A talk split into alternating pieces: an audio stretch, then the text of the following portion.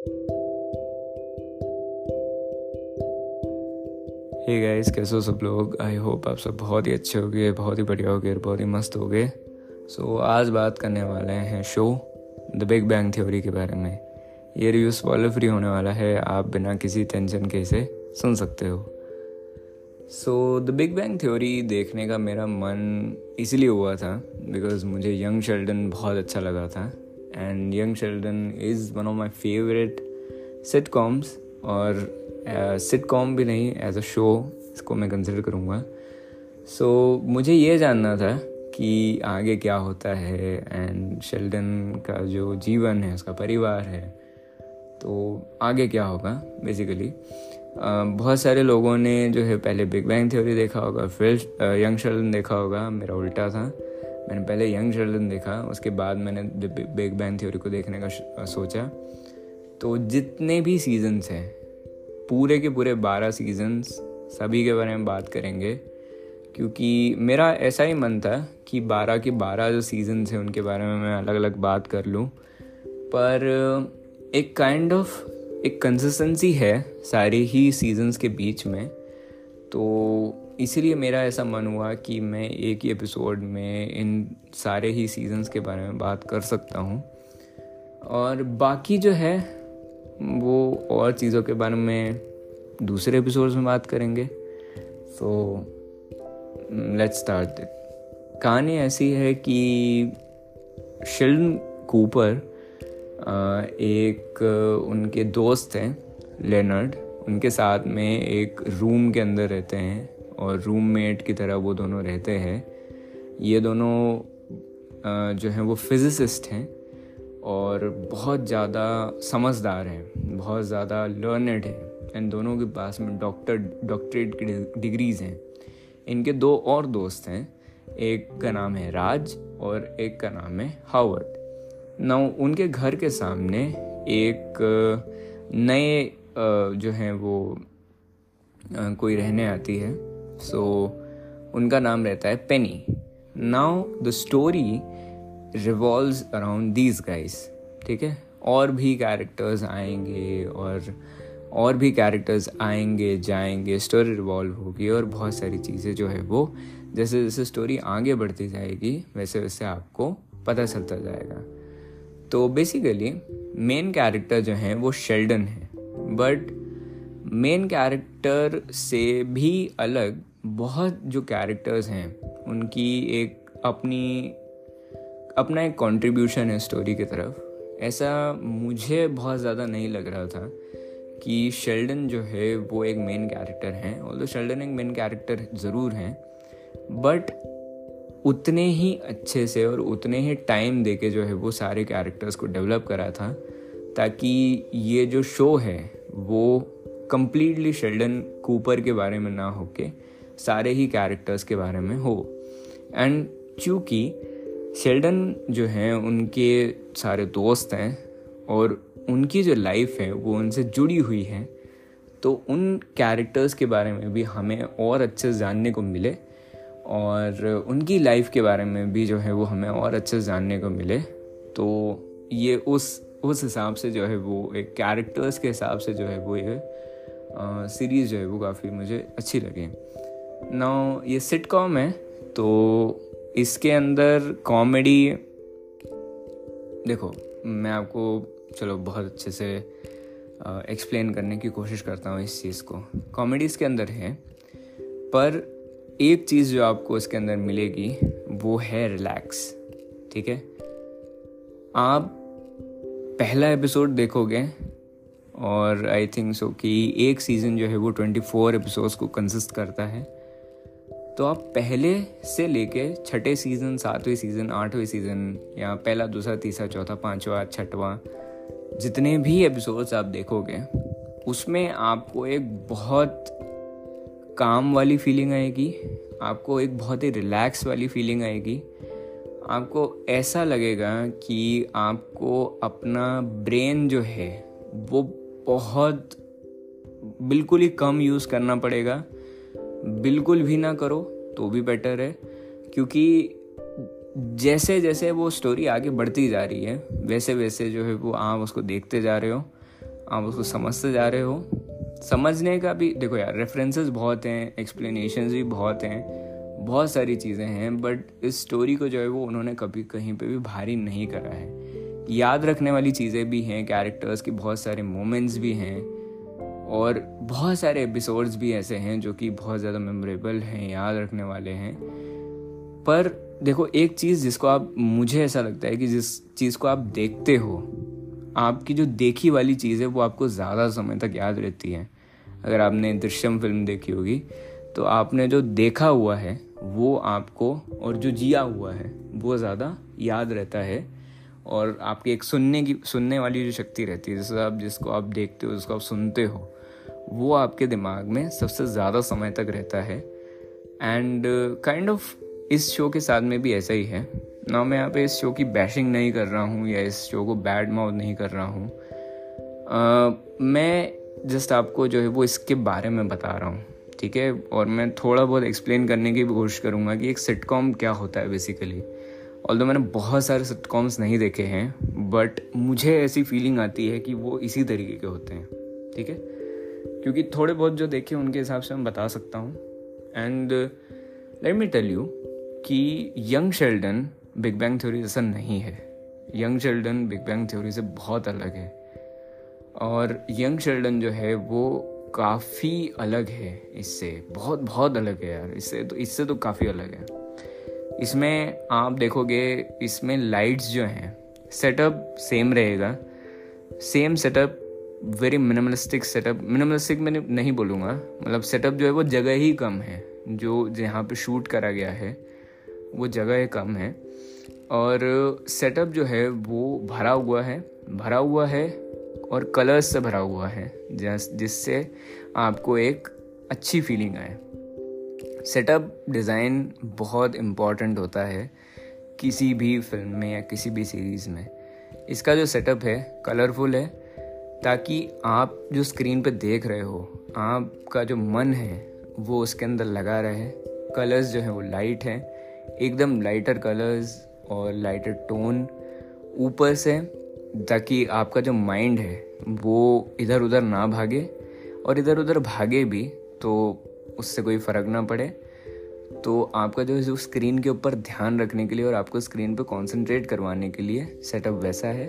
उसके बाद में रेफरेंसेस से भरा हुआ है, क्योंकि ये जो दोनों इंसान हैं, यानी कि जितने भी कैरेक्टर्स हैं स्पेशली द मेल कैरेक्टर्स ये जीनियसेस हैं and they are nerds also तो उनके जो प्रेफरेंसेस हैं, या प्रेफरेंसेस इन द सेंस कि उनकी जो लाइक्स और डिसलाइक्स हैं, कि वो किन चीज़ों को पसंद करते हैं, उनके हिसाब से उस रूम को बनाया गया है, उस सेटअप को बनाया गया है और ढेर सारी रेफरेंसेस जो हैं वो इसके अंदर उन सारी चीज़ों के बारे में दी गई है। और काइंड kind ऑफ़ of ये एक रिलेटेबल चीज़ भी होती है बिकॉज़ बहुत सारी ऐसी चीज़ें हैं जो कि बहुत सारे लोग इससे रिलेट कर पाएँगे। मुझे ऐसा लगता है क्योंकि सुपर हीरोज़ हैं कॉमिक बुक्स हैं मोस्ट ऑफ़ द डॉक्टरी और जो फिजिसिस्ट वाला जो पोर्शन uh, है उसको अगर अलग हटा दिया जाए तो बहुत सारी जो चीज़ें हैं about comic books about the nerdy stuff games और अलग अलग चीज़ें हैं तो उससे काइंड ऑफ़ एक रिलेटिबिलिटी होती है जो उस चीज़ को आ, मतलब जो कि जो उन चीज़ों को पसंद करते हैं ठीक है? और इसके अलावा और बहुत सारी चीज़ों के बारे में भी उन्होंने बताया है। अब वहाँ का जो कल्चर है जो मतलब मतलब जिस शहर के ऊपर ये बेस करा बेस करा गया है जिस कंट्री जिस रीजन के ऊपर ये बेस करा है गया है तो वहाँ के जो रीजन है उसके हिसाब से भी उन्होंने बहुत सारी रिलेटेबल चीज़ें जो इसके अंदर रखी है। और इतना बड़ा ये पूरा जो है वो शो है वहाँ पे आपको कहीं ना कहीं एक रिलेटेबल वाला फैक्टर मिल ही जाता है। सो so, सबसे मतलब जो एक मास अगर आपको बनाना है सीरीज़ बनाना है तो उसके लिए बहुत मेजर फैक्टर्स हैं. रिलेटिबिलिटी ह्यूमर उसके बाद में कंफर्ट एंटरटेनमेंट और एक फ्री माइंड वाला एनवायरनमेंट क्रिएट करना एटमोसफियर क्रिएट करना. मोस्टली लोग जो हैं वो फ़िल्म अपने माइंड को फ्री करने के लिए देखते हैं। उनको बहुत सारा स्ट्रेस होता है, उनके दिमाग में बहुत सारा प्रेशर होता है।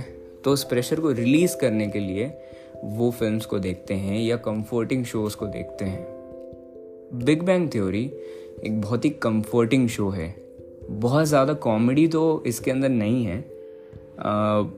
मे भी बहुत जगहों पे आपको हँसी आएगी भी और बहुत सारे कैरेक्टर्स के साथ आप जब कनेक्ट कर जाओगे क्योंकि आप इतने सारे सीज़न देखोगे एक दो तीन चार पाँच छः तो उनके साथ में आपका कनेक्ट बन जाता है एंड उनकी हरकतों पे आपको हँसी आने लग जाती है एंड लाइंस पे आपको हँसी आने लग जाती है।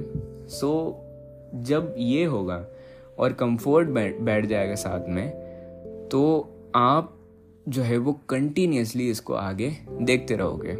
और चीज़ें जो है वो कंफर्ट को करती हैं जैसे फ़ूड वाला जो है उनका बैठना एक जगह पे बैठ के डिस्कस करना, बातें करना और खाना खाना, ठीक है, ये सारे कंफर्टिंग वाले एलिमेंट्स हैं, जो इसको एक कंफर्ट कैटेगरी में डाल देते हैं। कंप्यूटर पे गेम्स खेलना या कोई सी भी चीज़ पे गेम्स खेलना कॉन्सोल्स पे गेम खेलना या किसी चीज़ के बारे में बात करना मूवीज़ देखना और कॉमिक बुक के बारे में डिस्कस करना या कॉमिक बुक स्टोर में जाना, ये सारी चीज़ें बहुत ज़्यादा एक कंफर्टिंग एलिमेंट्स हैं। एंड ऊपर से जो शेल्डन का जो कैरेक्टर है, वो एक बहुत ही कॉम्प्लेक्स कैरेक्टर है इस शो के हिसाब से। अगर आप उसको पूरा पूरा डिकोड करोगे, क्योंकि इसमें बहुत सारे ऐसे एलिमेंट्स हैं जो कि इस शो के हिसाब से उन्होंने एक्सप्लेन कम करे हैं बट सटल सटल तरीके से उन्होंने एक्सप्लेन करे हैं बट वो काफ़ी डीप हैं। बहुत सारे कैरेक्टर्स जितने भी आप कैरेक्टर्स को देखोगे मोस्ट uh, मैं जो बोलूँगा डीप कैरेक्टर्स जो हैं वो मुझे लगते हैं एमी के। एमी का कैरेक्टर जो है वो डीप लगता है मुझे। शेल्डन का कैरेक्टर काफ़ी डीप है बिकॉज़ एक जीनियस के दिमाग में क्या चल रहा है वो कैसे सोचता है वो लोगों को कैसे दिखता है और वो काफ़ी अलग होता है, बहुत अलग होता है। जब आप उसको शो में एक्सप्लोर करोगे, तब आपको पता चलेगा। तो शेल्डन का जो कैरेक्टर है, वो कैसा है? लेनर्ड का कैरेक्टर जो है, वो कैसा है? Leonard is my favourite character from the series and second is Howard third is I think Amy fourth is Raj fifth is Stuart many many many many characters तो बहुत सारे मेरे फेवरेट्स भी हैं और काफ़ी सारे मेरे एपिसोड्स भी हैं। बहुत अच्छे अच्छे आई थिंक सीज़न एलेवन में से मेरा फेवरेट एपिसोड था। सीज़न ट्वेल्व में से मेरा फेवरेट एपिसोड था। These are my favourite seasons season eleven season twelve तो ये सारे बहुत ही अच्छे हैं। एंड उसके बाद में एक जो उनकी लाइफ के साथ में आपको कनेक्ट बिठा दिया जाता है ठीक है? वो भी एक काइंड kind ऑफ़ of, एक एलिमेंट होता है जिससे एक आप इसको आगे देखते हो बेसिकली सो so, ये सारे फैक्टर्स हैं जो कि इसको बहुत सारी चीज़ों से और बहुत सारे शोज़ से अलग बना देते हैं। ये प्योरली कंफर्ट और प्योरली एक एंटरटेनमेंट के लिए बनाया गया शो है। अगर आपको एक ऐसा शो देखना है जो कि इन सारी कैटेगरीज जो कि मैंने आपको इस एपिसोड में समझाई उससे मैच होता है तो आप इसको बिल्कुल देख सकते हो। मेरा रीज़न जो है वो इस शो को देखने का यही था कि मेरे को यंग चिल्ड्रन के आगे जो कहानी है उसको जानना था। और मेरा एक काइंड ऑफ़ डिटॉक्स रहता है ये। जब भी मैं बहुत सारे शोज़ और बहुत सारी मूवीज़ देख लेता हूँ और मेरे को एक डिटॉक्स वाले मोड में जाना होता है, जहाँ पे मुझे बहुत ज़्यादा कुछ कॉम्प्लेक्स नहीं देखना होता। एंड काइंड ऑफ़ एक स्ट्रेस रिलीज़ की तरह भी ये काम करता है बिकॉज़ आपको कुछ सोचना नहीं है, और स्टोरी चले जा रही, चले जा रही, चले जा रही, आपको देखना, देखते जाओ देखते जाओ। आपको एक कंफर्ट की तरह की जब भी आपने, आप, क्योंकि वो बिंज करते हो आप उसके ऊपर तो एक के बाद एक जो है वो आप बिंज करते रहते हो। लोग मतलब कुछ कुछ मेरे जो पहचान वाले हैं, उन्होंने इसको दो दो बार देखा हुआ है तीन तीन बार देखा हुआ है तो it's it's crazy and actually after I finish this show जब मैंने उसको ख़त्म करा तो मुझे भी ऐसा इच्छा हो रही थी कि मैं कभी मौका मौका मिलेगा मेरे को तो मैं इसको वापस से देखूँगा। और मैं इसको जो है वापस से देखूँगा बेसिकली और मेरी बहुत इच्छा हो रही थी कि मैं कोई दूसरा सिटकॉम शुरू करूँ। आप सजेस्ट कर सकते हो मुझे। हालाँकि मेरे पास में है कि मतलब मुझे पत, एक आइडिया है कि मुझे कौन सा सिटकॉम देखना है आगे। मेरा ऐसा मन है कि मैं मॉडर्न फैमिली देखूँगा। सो so, ये मेरा मन है काइंड kind ऑफ़ of, तो कॉमेडी बहुत ज़्यादा नहीं है। कॉमेडी एक्सपेक्ट करके देख रहे हो जा रहे हो तो मत जाना। बहुत सारे रेफरेंसेस हैं बहुत सारे कैरेक्टर्स हैं कैरेक्टर कम्प्लेक्स भी हैं। बट आपको एक कंफर्ट वाली जो है फीलिंग वो इसके अंदर भर भर के है। कंफर्ट वाली फीलिंग वो आपको बहुत ज़्यादा देगा। एंड आपका जो है वो ब्रेन को मतलब मैं बोल सकता हूँ कि आपका ब्रेन जो है वो कम्प्लीटली उसको मतलब जैसे एक रिलैक्स मोड पे चले जाएगा। आप देख रहे हो, आप उसको एब्जॉर्व कर रहे हो जो भी वो बता रहे हैं एंड आप आगे बढ़ रहे हो। तो इसको रेट करना मुझे जो है वो सही नहीं लगता है बिकॉज़ काइंड ऑफ़ चलो इसको मैं ऐसे रेट कर देता हूँ।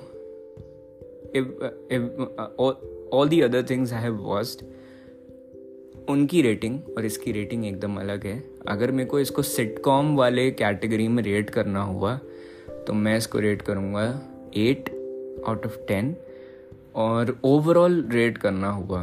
अगर मैंने जो भी अगर इससे कंपेयर करके तो वो गल, गलत होगा because it's totally different from all the other things I have watched तो अगर उस बेसिस पे मेरे को रेट करना हुआ तो मैं इसको लगभग रेट करूँगा सिक्स पॉइंट फाइव या सेवन इसका मतलब ये नहीं है कि इन्जॉयबल नहीं है, या मैंने इसको देखते हुए इन्जॉय नहीं करा। मैं इसको देखते हुए बहुत, मुझे बहुत अच्छा लगा, मुझे कंफर्ट शोज़ और मुझे ऐसी चीज़ें बहुत ज़्यादा अच्छी लगती हैं। बिकॉज़ ये लाइफ के बारे में रहती है। हाँ बहुत सारी अनरिस्टिक चीज़ें भी इसके अंदर बताई है। पर ठीक है। कोई बात नहीं, आपको जो भी कंफर्ट दें, आपके माइंड को जो भी रिलैक्स करे। फ़िल्में सिर्फ़ और सिर्फ़ इसलिए नहीं होती हैं कि वो, या टीवी शोज़ या सीरीज़ जो हैं, वो सिर्फ़ इसलिए नहीं होती है कि वो कुछ कॉम्प्लेक्स बता रही है, या फिर वो उसमें कुछ हमें एकदम ही कुछ एक्स्ट्रा ऑर्डनरी जो है वो हमेशा देखने को मिल रहा है। नहीं, फ़िल्में एंटरटेनमेंट के लिए भी होती हैं सीरीज़ एंटरटेनमेंट के लिए भी होती हैं, और रिलैक्सिंग के लिए भी होती हैं रिलैक्सेशन के लिए भी होती हैं। तो अगर आपको ये सारी चीज़ें चाहिए तो आप द बिग बैंग थ्योरी को ज़रूर देखो। आपको अच्छे कैरेक्टर्स मिलेंगे, आपको एक अच्छा क्लीन सेटअप मिलेगा। आपको, मैं बोल सकता हूँ कि बहुत सारे ऐसे मोमेंट्स मिलेंगे जिनको आप याद कर पाओगे।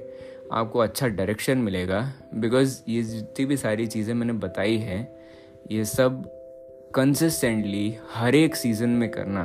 क्योंकि मैंने जब बोला कि मैं मतलब मैंने जब ये डिसीज़न बनाया कि मैं इसको एक एपिसोड में रिव्यू करूँगा तो इसका मतलब ये था कि एक एपिसोड से लेके इसके लास्ट एपिसोड तक वो डायरेक्शन और वो एडिटिंग और वो जो इसका बिग बैंग थ्योरी वाला जो टच था, वो बरकरार रहा and that is damn hard वो बिल्कुल भी इजी नहीं है। कंसिस्टेंसी मेंटेन करना is the most difficult I think so is is is very difficult तो kudos direction to the writers जैसे उन्होंने मेंटेन रखा उसे। परफॉर्मेंसेस के मामले में तो यार, सभी ने अपने कैरेक्टर को जिया है। एंड परफॉर्मेंस के मामले में, मेरा फेवरेट कैरेक्टर इज़ हावर्ड उन्होंने बहुत अच्छे से अपने रोल को निभाया है। And he has done a fabulous job another mention for Sheldon's character awesome awesome awesome acting really very good very versatile बहुत बढ़िया एक्टिंग सारे ही एक्टर्स ने अपने कैरेक्टर्स को बहुत अच्छे से निभाया है एंड उन्होंने बहुत बढ़िया काम किया है। एडिटिंग अच्छी थी एडिटिंग मैटर नहीं करती। स्क्रीन प्ले मैटर करता है, बहुत अच्छा था। और काइंड kind ऑफ़ of, आपको जो है वो एक स्विच ऑफ़ वाली फीलिंग तो नहीं आएगी इसमें कि मेरा मन किसी दूसरी चीज़ के लिए कर रहा है वगैरह वापस से देखने आ ही जाओगे इसको। सो एक वो वाली चीज़ है। बाकी कैमरा वर्क जो है उस बारे में भी ज़्यादा बात नहीं करनी चाहिए। अच्छा ही था। बैकग्राउंड म्यूज़िक अच्छा था। बहुत सारी ऐसी क्रिएटिव चीज़ें थी जो उनकी उन्होंने करी जो कि मुझे काफ़ी अच्छी लगी और जो इसको फ़नी बना देती है। काइंड ऑफ़ एक सिटकॉम वाला जो पार्ट है। तो वो बहुत ही अच्छा था and the way they ended the show the way they made the show the way they मतलब जो उन्होंने रिसर्च करी प्रॉपर उस चीज़ के लिए, हर एक चीज़ के लिए, एक सिटकॉम को जो उन्होंने इतने प्रॉपर रिसर्च करके प्रॉपर सारी चीज़ों को अच्छे से उन्होंने मतलब उसको उन्होंने हवा में नहीं बताया, उन्होंने उसको अच्छे से प्रॉपरली बताया ये एक बहुत जो है वो मेरे को अच्छा पार्ट लगा इस शो में। और रिव्यू थोड़ा सा लंबा हो चुका है बट मैंने इससे भी बहुत बड़े बड़े रिव्यूज़ करे हैं तो kind of I am not I am not sorry और आई एम नॉट वरीड वाली वो वाली फीलिंग है। मुझे ऐसा लगता है कि एक शो के बारे में हर एक चीज़ डिटेल में बात करना बहुत ज़रूरी है और uh, बात होनी भी चाहिए अगर वो डिज़र्व करते हैं तो। सो परफॉर्मेंसेस तो यार मेरे को काफ़ी अच्छे लगे। एंड कंसिस्टेंट परफॉर्मेंसेस वो भी एक बहुत बड़ी बात है। उसके बाद में डायलॉग्स एंड हाँ एक और एक और जो चीज़ है कि अगर आपके, ये जो बिग बैंग थ्योरी में जो रेफरेंसेस हैं, अगर आप उनसे वेल वर्स्ड हो, यानी कि जितने भी रेफरेंसेस इसमें हैं उनको आप समझते हो, उनको आप पहचानते हो तो रिलेटिबिलिटी और ज़्यादा बढ़ जाती है। बहुत सारे ऐसे रेफरेंसेस थे जिनके बारे में मुझे बिल्कुल भी आइडिया नहीं था। तो उनके बारे में मैं थोड़ा सा कंफ्यूज हो जाता था कि ये क्या है, या ये कैरेक्टर कौन है, या ये कौन है। तो उनके बारे में जो है वो मैं थोड़ा सा कंफ्यूज था। बट धीरे धीरे धीरे करके इंटरनेट पर रिसर्च करके, थोड़ा गूगल करके पता मुझे चलता रहा। उसके बाद में the dress up I think so कि एवरी थिंग यार each and every detail character dress up character makeups character portrayal character representation character का ऑन स्क्रीन रिप्रेजेंटेशन सारी चीज़ें बहुत ज़्यादा मैटर करती हैं, क्योंकि ये बहुत सटल डॉट्स रहते हैं इसके अंदर, जो कि एक मैं काइंड ऑफ़ बोल सकता हूँ कि एक बिग वेव के पीछे छोटी छोटी वेव्स रहती हैं जो कि उसको और ज़्यादा स्ट्रॉन्ग करती है या आई डोंट नो बेसिकली एक स्टेयर्स के एग्जांपल से बता सकता हूँ मैं कि एक बिगर पिक्चर यानी कि सपोज़ आपको छत पे जाना है तो आप धीरे धीरे धीरे धीरे करके जो है वो एक एक सीढ़ी चढ़ोगे और आपको, आप जब छत पे जा पाओगे जंप लगा के जाना बहुत मुश्किल है। सो काइंड ऑफ़ एक ऐसे धीरे धीरे वो डेवलप होता है एंड स्मॉल जो छोटी छोटी चीज़ें हैं वो उसके अंदर कंट्रीब्यूट करती हैं। उसके बाद में आई थिंक सो कि मैंने सारी चीज़ों के बारे में बात कर ली है। So for good moments and and जब हुआ था तब मेरे को बड़ा बुरा लगा था कि क्यों एंड हो रहा है। uh, उन की लिस्ट में सिटकॉम्स की लिस्ट में, अगर मैं बोलूँ तो यार सिटकॉम्स जो हैं वो बेसिकली ऐसे रहते हैं, इतने फील गुड वाले रहते हैं कि इनको रैंक करना बड़ा मुश्किल हो जाता है। बट हाँ आई डेफिनेटली से कि मैंने बिग बैंग थ्योरी से भी बेटर सिटकॉम्स देखे हैं। मुझे young Sheldon big bang theory से भी ज़्यादा अच्छा लगता है।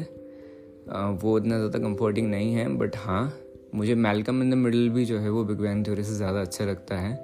Malcolm in the middle is my favourite favourite sitcom it's even it it is not I think so it sitcom but yeah can be categorise in to sitcom so एक वो चीज़ है।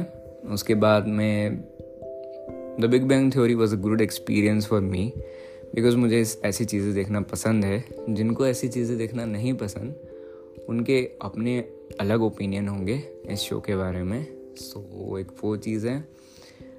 बिकॉज़ uh, uh, आपके taste के हिसाब से भी बहुत सारी चीज़ें जो है वो अलग हो जाती हैं। आप किस तरीके के शोज़ देखना पसंद करते हैं uh, उससे ये बहुत अलग हो जाता है ये बहुत डिफरेंट हो जाता है क्योंकि कैटेगरी पूरी चेंज हो जाती है।